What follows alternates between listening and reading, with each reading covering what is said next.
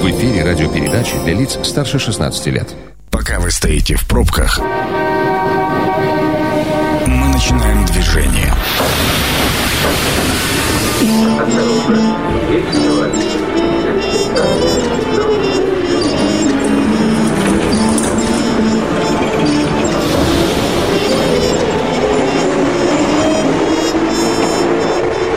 Метро. Главные темы Красноярска. Еще раз добрый вечер. Сергей Васильев микрофона. Это программа «Метро». А, разрешите, господа, во-первых, в первую очередь радиослушателей поздравлю с Днем Знания, во-вторых, вас. Вместе со мной сегодня в этой студии мои соведущие Андрей Лопатин, юрист, руководитель группы компании «Правовая информатика». Андрей, добрый вечер. Добрый вечер. И Игорь Артемьев, налоговый эксперт. Игорь, добрый вечер. Добрый вечер. Ну и, собственно говоря, это значит, что мы будем обсуждать новшества в нашей законодательной базе, то, с чем нам придется жить, а может быть и нет, в ближайшей перспективе перспективе. А, я уже в анонсе говорил, что в этом месяце как-то все больше про деньги. А, либо про наступившие деньги, либо про деньги, которые закончились. Это я имею в виду, что под конец месяца там очень-очень а, много идет отмен, как раз связанных с вирусом, с ковидом. Но давайте с наступивших. С 1 сентября вступает в силу поправки, упрощающие доступ к процедуре банкротства физлиц. Сейчас они производятся в судебном порядке, будут в досудебном. Можно заявить о банкротстве через МФЦ, а если долг составляет от 50 до 500 тысяч рублей, раньше этот порог был от 500 начинался, да, и в судебном порядке. Теперь досудебный от 50 до 500, если у вас нет имущества, если у вас нет уже ничего. А, хотелось бы на самом деле очень много было разговоров о том, э, нужно ли физическое банкротство, не нужно, и мы в этой студии уже к этому вопросу прикасались. Э, Андрей, хотелось бы, во-первых, с юридической точки зрения понять, что дает сам вот этот эффект банкротства физлица. Угу.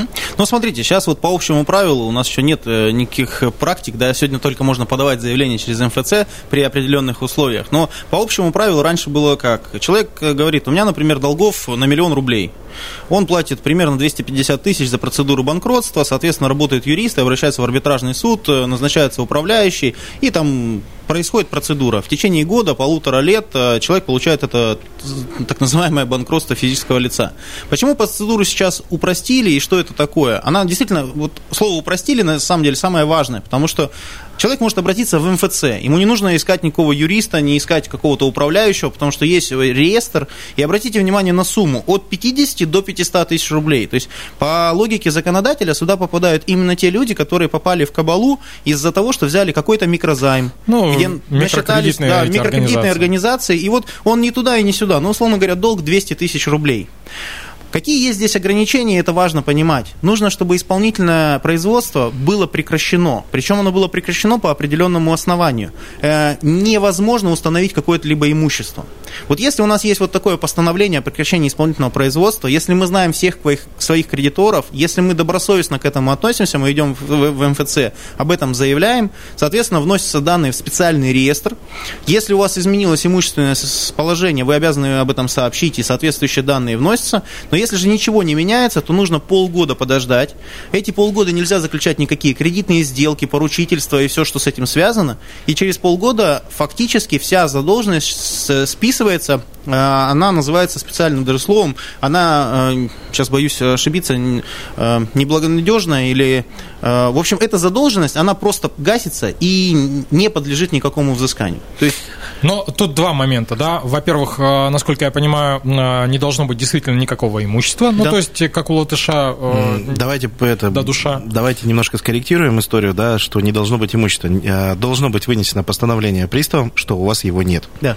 Он его то не может найти. Здесь, да, то есть здесь э, абсолютно не имеет отношения ничего к реальности, здесь имеет отношение только к тому, что пристав должен выдать бумагу о том, что он не может найти никакое имущество. В среднем эта история длится три года, и пристав э, три года, по идее, должен совершать какие-то действия, чтобы искать ваше имущество. Ну и, э, да, и второй момент, насколько я понимаю, этот человек навсегда носится в, в черный список, ну, то есть кредит ему уже никто никогда в жизни не даст. Не, я думаю, что дадут, но такой, как ипотека и такой, как автокредит, потому что это стопроцентное имущество, обеспеченное тем самым имуществом, да, которое слово, берете. которое я забыл, к сожалению, это безнадежная, безнадежная задолженность, она списывается, и здесь такой тоже момент. Если человек повел себя недобросовестно, если он кого-то из кредиторов не указал, либо кто-то кредиторов узнал, что это, это есть и подал заявление, то не получится провести эту процедуру. Ну вот смотрите, условно говоря, а, ну, не знаю, ситуация, есть семья, а, где есть маленький ребенок, а, она там улетела с работы, да, там, соответственно, они все трое прописаны в квартире, он идет в микрозайм, соответственно, вот этот ком копится, и совершенно спокойно он может подать на банкротство. Почему? Потому что не, не имеют права отнять, насколько я понимаю, жилье, потому что оно принадлежит, э, оно остается за ребенком и за его да, матерью. Конечно. И вот это как раз вот та самая история, которая в данном случае может физически помочь людям. Да, да, да. и спасти семью как минимум. Ну и, и сейчас почему это актуально? Потому что действительно у людей накопилось из-за коронавируса, из-за того, что многие потеряли работу, они, ну, если раньше хоть как-то тянули, да, эти кредиты, несмотря на то, что там проценты набегали сумасшедшие и так далее, Сейчас вот ситуация, чтобы разрешить именно вот эти ситуации. Ну, вот, э, ну и плюс у нас огромный э, сложился рынок, э, неконтролируемый никем, когда люди, иногда даже недобропорядочные юристы, да, которые брали огромные деньги за бесплатные процедуры, да, за процедуры, которые занимали некоторое время, да, то есть и они этим самым там в рекламах во всем говорили о том, что они бесплатные. Когда люди приходили, да, они узнавали, что это стоит денег. И вот сейчас государство фиксирует факт того, что вы можете бесплатно абсолютно через МФЦ эти долги убрать. А, всегда нужно искать, кому это выгодно, да? Э, Игорь, вопрос про деньги, вопрос к вам адресую. Смотрите, то есть история первая. А, во-первых, банк чистит э, те э, свои показатели, которые относятся к неблагонадежным кредитам. То есть в данном случае банк убирает ту задолженность, которая невозможна к взысканию. Ну, то есть это списание на бой. По, да. По, Следующий по вопрос. Мы убираем очень огромную нагрузку с судебных приставов, которые фактически имущества нет, но они процедуру продолжают. Мы убираем историю о том, что в кредитных историях у нас уже числится этот человек, и у него точно нет имущества. То есть мы убираем очень много технических моментов, которые выгодны рынку как таковому. Они не выгодны локально каждому банку, то есть как частный интерес, но как рынку они выгодны. Угу. Ну и в конечном итоге, а почему была снижена вот эта планка? Ну, ведь э, изначально было же свыше 500. И там... Она и есть, она и остается. То есть это просто добавленная история, чтобы убрать как раз вот тот а, самый вот огромный объем а, просроченной кредиторской задолженности, которая никому не нужна сейчас. И кто взыскивать ее никто не сможет. 50 тысяч вы не сможете даже в нормальном банке начать процедуру, она дороже у вас стоит. То есть, а, по сути, сейчас а, пострадавшей стороной является, ну, пострадавшей в кавычках, является микрофинансовая организация, да, микрозаймы. Вот, ну, здесь, называемые. смотрите, как и у любой нормы, есть свои плюсы, свои минусы. Есть огромное количество людей, которым это действительно нужно, и они находятся вот в серьезной, ну, в плохой в жизненной ситуации. Более того, если там поковыряться и посмотреть, сколько основной долг, а сколько проценты, ну, там основной долг будет в разы меньше, чем вот эти проценты, которые бегут и так далее. И обратите внимание, что законодатель потихонечку корректировал вот эти нормы. Вспоминайте, ограничения ну, да. максимальной величины процентов и так далее. Потому что были и по 800 процентов годовых, мы же такие займы встречали.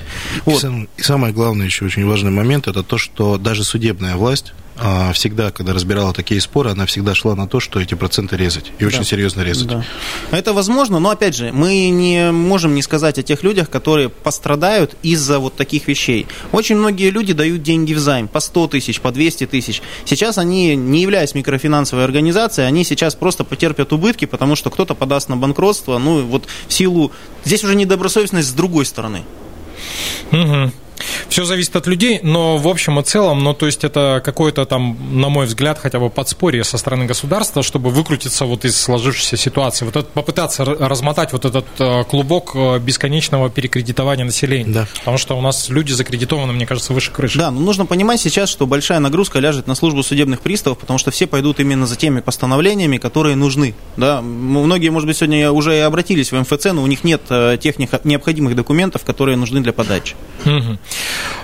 Все, спасибо огромное за разъяснение. Эту тему закрываем. Следующая тема не менее горячая. Мне так кажется, что с сентября месяца начинает э, работать закон, позволяющий регистрирующему органу исключать ИП из единого реестра, если предприниматель в течение 15 месяцев не предоставлял отчетности и имеет недоимку и задолженность. Э, собственно говоря, в таком случае должно быть опубликовано решение о признании ИП недействующим.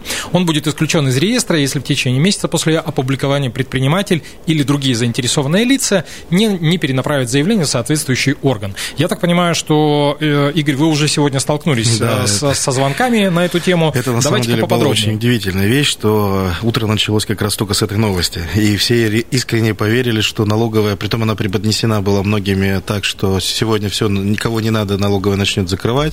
А на самом деле это не совсем так. А, Давайте вернемся немножко к истории. А, Прошлый год а, очень активно действовал ре- регистратор, в данном случае ФНС, а, на то, чтобы исключать из реестра недействующие юридические лица. Там ООО там, и всевозможные другие организационно-правовые формы. Ну, то есть И тоже чистка, Да, да? их было полмиллиона. То есть они начистили полмиллиона таких компаний. А, Но пробел в законе не давал э, убирать ИП. То есть, ну вот оно не действует, оно не сдает, оно копит долги. А, притом эти долги потом на физиков переходят. Физики им платить нечем, да, то есть потом они переходят в суды. В судах эти пустые решения. По пустым абсолютно образом прогоняется вся система. И вот этот пробел, он был устранен. То есть на сегодняшний день э, очень четкий критерий, да, 15 месяцев и наличие задолженности. То есть если у вас копится задолженность, то в какой-то момент вам просто обрезают ТП, и у вас оно прекращает действовать. Э, при этом задолженность никто не убирает. Это тоже один важный вопрос, который сегодня очень четко задавался. Как бы задолженность никуда не уйдет. Она перейдет, ну, как на физическое лицо. Но очень важный момент, если кто-то подумает, что можно таким образом спокойно избавиться, хотя я представляю, не представляю, кто придумает это для избавления от своего ИП, потому что избавиться от ИП намного проще, да, там просто заявление подается, вот, то три года нельзя будет становиться ИП после такой процедуры.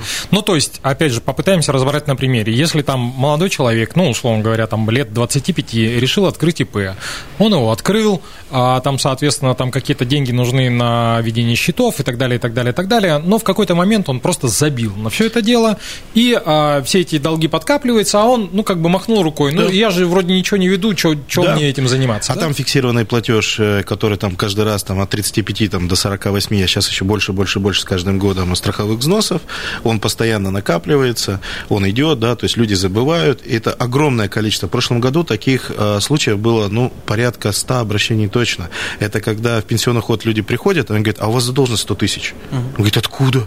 Я никогда не вел ничего. Говорит, а вы, наверное, ИП не закрыли, забыли. И вот такая вот история, она ну, была повсеместно. Вот сейчас как бы эта история чуть-чуть уберется. И плюс, кому выгодно, сразу отвечу, а, потому что выгодно это стопроцентно налоговому органу, потому что они пытаются сделать реестр настоящим. То есть они чистят оттуда недействительные юридические лица. Ну, то есть, чтобы, и- чтобы функционально было. да, они хотят получить нормальную настоящую статистику, а то в прошлом году мы якобы удивились, да, полмиллиона компаний исчезло из реестра, а оказалось это полмиллиона компаний, которых просто не существовало. Это очень сильно напоминает э, чистку ботов э, в группах э, Да. в, в какой-нибудь соцсети. Ровно то же самое, один в один. А, теперь юридическая сторона, сторона вопроса. А, Насколько своевременна вся эта история, или это тоже планомерная работа, о которой мы тоже не раз говорили, что вот наши а, финансовые и налоговые органы постепенно, постепенно а, подкручивают гайки по всем направлениям для того, чтобы появилось ну, некое подобие структуры. Ну, я все время вас пытаюсь вернуть э, в историю, да, вспоминаем, 2-3 года назад э, очень массово ходила налоговая и проверяла сведения о достоверности адреса. Вот обратите внимание, что они, ну, я просто знаю эти ситуации, Мира 10, вот у многих зарегистрировано юрлицо Мира 10, это большое офисное здание. Стоит внизу налоговый инспектор, говорит, я не могу ООО «Ромашка» найти по Мира 10. Делается пометка о недостоверности адреса, включается сведения в ЕГРЮ, полгода болтается это сведение, и потом э, юрлицо подлежит ликвидации в судебном порядке. И обратите внимание, что и там последствия на учредителей. Учредители не могут открыть новые юрлица и так далее. ИПшники из этой ситуации всегда выходили, потому что ИПшники регистрируются по домашнему адресу, и у них место осуществления деятельности, например, город Красноярск или там Российская Федерация, без разницы. То есть их привязать к этой ситуации у недостоверности адреса не получалось практически ни у кого. Сейчас прошло два года, огромный пласт действительно сейчас, который нужно вычистить. И при этом не нужно забывать про вот тех людей, которые забыли про свои ИП. Э, Года два назад тоже была норма, позволяющая списать эти долги да, по ФСС и по пенсионке. И у многих это получилось, да, потому что вот эти пенсионные взносы не были оплачены. Я точно знаю несколько людей, которые списали задолженности порядка 100 тысяч по этим делам. Я знаю точно 8. Э, да. И второй момент. э, Нужно понимать, что часто ИП э, ну, используется для ну, групп компаний для того, чтобы выводить денежные средства. И это может быть бывший работник, э, действующий работник, кто бы то ни было. Провели несколько операций, про ИП действительно позабыли, а люди уволились из этих организаций и страдают. Поэтому, да, действительно, я соглашусь с тем, что они хотят увидеть реальный сектор экономики, реальные юрлицы, которые работают, чтобы с ними более плотно работать. Ну, так, а мне кажется, любая фискальная проверка в любую крупную компанию покажет, что у держателей этой крупной компании есть огромное количество маленьких ИПшечек, через mm. которые чего-то там как-то уходит. Мы, мы недооцениваем количество, объем таких компаний, поэтому их проверить и просмотреть просто физически невозможно. Если мы вот отмотали сейчас назад, а теперь посмотрим вперед на пару лет, то через пару лет мы будем обсуждать новость о том, что сюда попадут самозанятые. Потому что сейчас самозанятые используются как некогда использовали ИП и будут чистить их. Ну, поживем, как говорится, увидим. Это программа «Метро». Авторитетно о Красноярске. Возвращаемся в метро. Сергей Васильев микрофона. Сегодня обсуждаем сентябрьские законодательные изменения вместе с Андреем Лопатиным. Это юрист, руководитель группы компании «Правовая информатика». Андрей, еще раз добрый вечер. Добрый вечер. Да, и Игорем Артемьевым, налоговым экспертом. Игорь, добрый вечер. Добрый вечер. Да, значит, э, денежную тему немножечко прикроем, да, потому что она, про нее можно говорить бесконечно долго. Давайте поговорим о прекрасном. Сегодня же День знаний. Поговорим о том, что с 1 сентября, ну, во-первых, началась такие реализация э, программы по обеспечению горячим питанием а, началь, э, начальных классов, начальной школы общеобразовательной. А, Причем деньги на питание должны выделяться либо из федерального, либо из краевого бюджета, либо из других источников. Так, по крайней мере, указано в законодательстве. И эта программа будет вводиться поэтапно. А питание не менее одного раза в день. Не, э, должно быть горячее блюдо обязательно, не, не, включ, не считая компота, да, там все дела вот эти. И до 23 года она рассчитана. А чего ж так долго? Ну, смотрите, не все еще готовы, не у всех есть комбинаты питания. Это Красноярский край в этом смысле достаточно впереди планеты всей, потому что инфраструктура сохранена, а, и достаточно безболезненно они перешли. Вот, а, и переходят, на самом деле, до сих пор. А на самом деле, очень важный момент, который здесь был, да, дебаты были огромные, это, на самом деле, очень больной вопрос оказался. А, было очень долго, как должны питаться бедные, богатые и прочая история, да. В итоге решили, что все должны питаться хорошо и нормально, да. И очень важная история, что занесено в этот закон, это введено то, что должно быть сбалансированное питание. Это не чипсы, да, это должно быть действительно настоящее сбалансированное питание, да. Это питание, которое отвечает там стандартам здоровья. Единственное сомнение, да, которое вызывается, оно у меня есть как бы очень давно, потому что когда-то я фирму обслуживал, которая как бы занимается этой историей. Это как на эти деньги умудриться создать это самое полноценное питание. Сбалансированно. Вот, да, я их считаю искренне волшебниками. И когда я вижу, что за эти деньги еще можно хорошо что-то питаться, да, то есть я, ну, искренне удивляюсь. Поэтому будет ли это везде так, не знаю. Но вот в Красноярском крае я точно знаю, что история и сам вопрос, сама культура э, детского питания, да, э, школьного питания, это история, которая не потеряна. Раньше в населенных пунктах, я не знаю, как в Красноярске, поскольку я э, сам э, юноша-то не городской, и вот у нас там э, либо совхоз, либо леспромхоз, они а, везли на себе всю эту историю. И там как бы было понятно, кто платит эти деньги, за, за чей счет, как говорится, банкет. А здесь банкет тоже как бы вроде как понятно, что за, за счет государства. А, и тут возникает вторая часть вопроса. А немного ли мы в последнее время социальных обязательств на себя взвалили? Немного. Не не лопнем ли мы, как не говорится? лопнем. Не лопнем, потому что если мы посмотрим чуть-чуть дальше, то ребенок, который покалечен гастритами и прочими вещами еще в школьное время, он становится не очень работоспособным человеком, да, и нельзя его считать, да, полноценно развивающим человек. Человек а, вот в школьном возрасте проводит в школе огромное количество времени. И если он не питается полноценно, у него закладывается культура питания. И эта культура питания пойдет с ним дальше. И мы тогда получим намного больше последствий нагрузки на здравоохранение и на прочие отрасли. Хм. А, Андрей, хотел обратиться как э, к представителю э, юридической, э, ну, назовем это отраслью. А готовы ли у нас юридическая, опять же, простите за сленг, отрасль к тому количеству исков от родителей, которые будут возмущаться, что а с чего вы взяли, что мой ребенок должен есть вот это, а с чего вы взяли, что это сбалансированное питание, а где вот тут доказано, что оно сбалансировано и кем? Оно сбалансировано. Сереж, ну вот это самую точку, потому что последние 10 лет наблюдается очень серьезная тенденция. Вспоминайте ЕГЭ. Да? Как только ввели ЕГЭ, и потом люди, которые учились всю жизнь на пятерке, получили первые двойки, пошли первые суды и споры о том, а насколько качественно мы получали процесс образования. Обращаю внимание, что в новом законе об образовании мы сейчас имеем дело с образовательной услугой, Понимаете, у нас был раньше процесс обучения, воспитания, а теперь это образовательная услуга. Обращаю внимание на вот такой момент, что мы, если относимся к чему-то как к услуге, мы должны понимать, это за наши деньги либо за чужие, но мы в любом случае ставим вопрос о качестве. Я вот э, порядка 10 лет отдал э, своей жизни работе в образовании, и для меня эта новость, это еще один гвоздик э, в сторону директора. Почему? Потому что образование устроено следующим образом. С одной стороны, дети родители со своими интересами, с другой стороны, трудовой коллектив, порядка 300 человек, 300 педагогов, система мотивации, которая, ну, сами понимаете, какая. А с другой стороны, директор школы является сотрудником управления образования, и учредитель заключает с ним трудовой договор. И вот он находится на разрыве вот этих трех отраслей. И а, лет, наверное, 5 или 7 назад, когда они сами еще и торговали, и закупали а, продукты, а у нас а, с нашим 94-44 ФЗ-223 выигрывает тот, кто, простите, предложил меньшую Подешевле, стоимость. да? А, мясо, поставка мяса из Абакана, привозят его через 2-3-4 дня, не то, что предусмотрено контрактом, готовь, э, не, не можешь не взять, э, срываешь этот процесс, соответственно, если принимаешь что-то, это другие объемы, и в этой части э, огромное количество жалоб в антимонопольную службу, огромное количество решений, судебных решений. И все это тянут на себе директора. Штрафы получают они, даже не юрлицо. Меня бы в этой части очень сильно устраивало, если бы у нас деньги гонялись с одного бюджета да, в другой бюджет. Наказывайте юрлицо, наказывайте учредителя, который не выделил деньги на смету. Но это платят, э, простите, директора из своего кармана. Поэтому, как идея, это грандиозная вещь, она правильная. И более того, обратите внимание, мы недавно голосовали за Конституцию, ну, многие голосовали за, многие голосовали против, да, но там тоже вопрос о приоритете образования. И это все стратегические направления. Почему и программа рассчитана до 2023 года. То есть это очень важно, но как это будет работать? И опять Вопрос же, реализации. Конечно, и, и если будет за это опять отвечать директор, ну, э, директор, который не заключает договор с, там, с комбинатом питания, с кем-то еще, не может на это повлиять. Более того, у нас сейчас, обратите внимание, ситуация и в медицине, и в образовании очень интересная. Вы не обращали внимания, когда вы приходите в медицинское учреждение, э, в гардеробе написано «обслуживает ООО такое-то».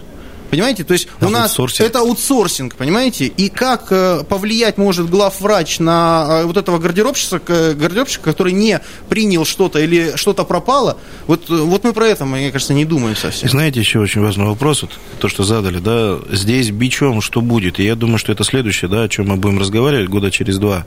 Это выведение всей этой кухни из-под 44 и 223 закона. Вот если мы не выведем его из 44 закона и будем голосовать, что 75 рублей рублей да, за порцию это норма, а, и кто-то даст меньше, да, то мы получим помои. Если мы искренне будем говорить о том, что 44 здесь ни при чем, а должны быть другие стандарты, я хочу как бы всех очень четко а, сейчас э, ну, на землю спустить. Что такое качество? Да? Качество, соответственно, нормативу, стандарту. Так вот, норматив. Что такое норматив? Если мы напишем, что э, качество – это 26 раз прийти в школу, то это будет качественная услуга. Качество – это соответствие нормативу и стандарту. У нас есть стандарт образования. Очень мало кто из родителей, к сожалению, я призываю родителей посмотреть в стандарт а, своих а, чат и фактически посмотреть, к чему-то их учить-то должны. Чему научить-то должны. И не просто в школу должны сходить. Это не присмотр и уход. Это уже не детский садик. А мы играем в детский садик. Мы сейчас искренне играем в детский садик. Мы посмотрели рекомендации, да, то есть пошли в 1 сентября, и нам всем прекрасно стало. Но почему-то мы забыли, что образовательную услугу-то никто действительно не отменял. А услуги-то мы видим, что не особо есть. Услуги как таковые, да, и нет.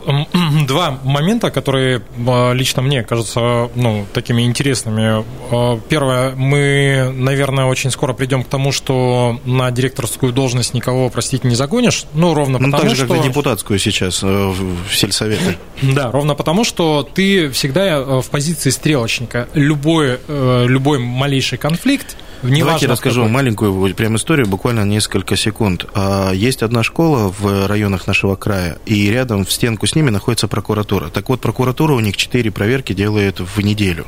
Потому что если свет прокуратуре выключает, то вся прокуратура идет проверять школу.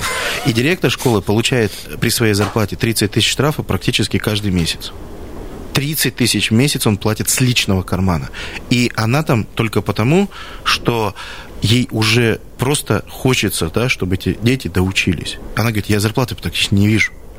Игорь, такая ситуация есть и с, э, с соблюдением противопожарных норм по да проектам школ, которые построены давным-давно, а у них эвакуационные выходы другие. Это действительно это формировалась судебная практика, которая в некоторых моментах позволяет э, привлекать э, в качестве лица, привлекаемых к ответственности, управление образования, а не саму школу или директора. Это только-только начинается и не всегда работает. Поэтому, к сожалению, это так. Угу. Второй момент, который я хотел бы отметить директорам могли бы закупаться качественными продуктами на селе, условно говоря, да, за не очень большие деньги, но, опять же, никто, ни один частник не предоставит документы, которые ему необходимо сдать для того, чтобы отчитаться. Да? А, у нас по фермерам история следующая. Почему а, фермеры в России очень серьезно не могут участвовать во многих тендерах? Они не в состоянии удержать стандарт качества. То есть сегодня в мясо пришло одного вида, завтра другого, послезавтра третьего, а готовить надо стандартизированную еду. Угу. Господа, вот горячая новость подоспела. Министр экологии Красноярского края ушел в отставку на фоне массовых протестов против незаконной разработки карьера под Красноярском. Местные называют его вторым Куштау. Ну, такая вот история. А, к нашей беседе оно не относится, но на питание, я думаю, что точку ставить очень рано. Это такое многоточие, которое может растянуться, и дальше будем смотреть уже по балансу, да, в какую сторону двигается. Да.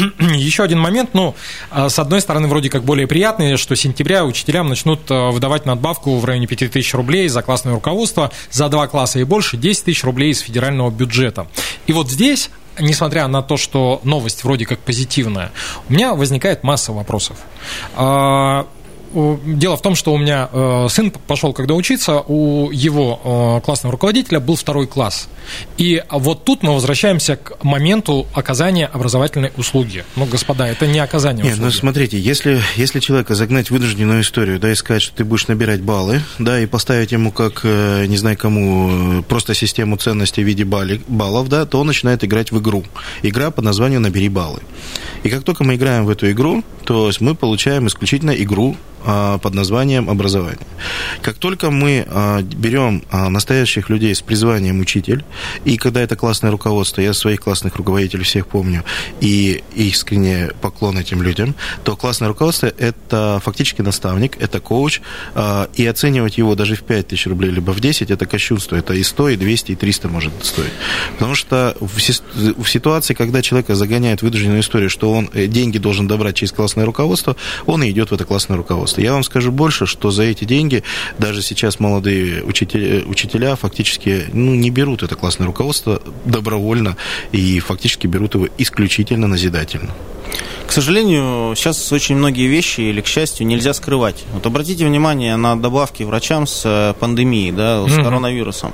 А, ту бальную систему, которую ввели в образовании пару лет назад, э, она же тоже это манипуляция на манипуляцию, потому что одни деньги забрали, а теперь ты должен зарабатывать то, что ты раньше в принципе, уже получал, да, но теперь это нужно через систему определенных показателей, через проекты, олимпиады и все, что с этим связано. Ну, то есть провести через цифры. Да. Э, вот, к сожалению, вот у меня такое ощущение, что нормального регулирования в образовании все меньше и меньше. Обратите внимание на изменения вот этих отношений. Ну, вот в наше время протирать доску или, например, делать субботник, это было нормально. Сейчас есть огромное количество споров, даже, не, даже представить себе не можете сколько, когда люди, родители в том числе, говорят о том, Подают что это принуждение к труду, скидываются отдельно на уборщиц, на доплаты и так далее. А все это обсуждается в группах, э, которые родительские чаты. Там можно привлечь любого учителя, любого директора за то, что образование у нас является на самом деле неплатным, и есть э, какие-то сборы, поборы и так далее.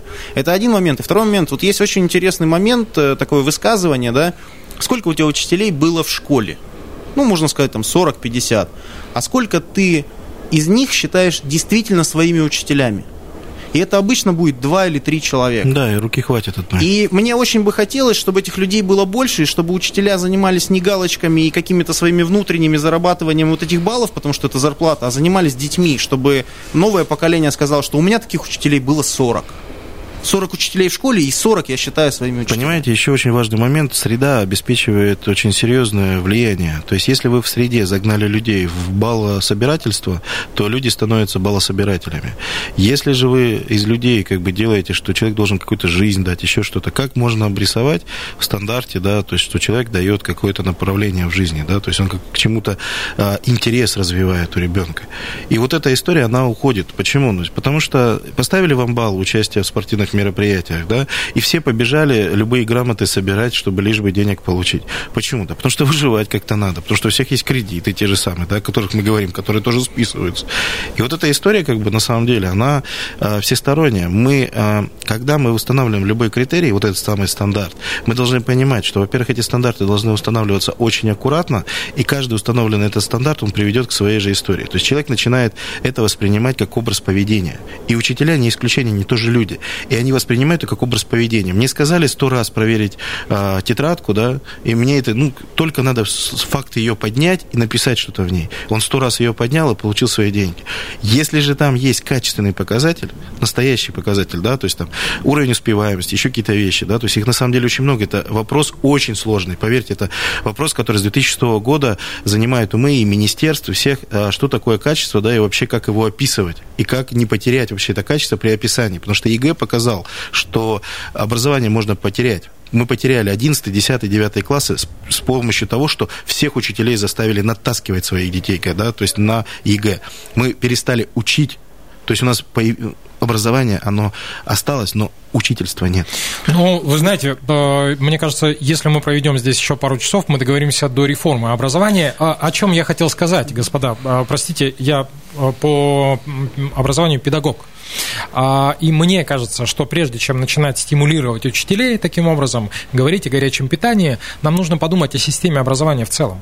А уже потом начинать вот привинчивать горячее питание, это важно, безусловно. Да. Надбавки для учителей это важно. Но а, мы же прекрасно понимаем, да, у, у всех у нас дети, а да, и они, и они учатся в школе. А давайте вспомним теорию. Есть базис и надстройка.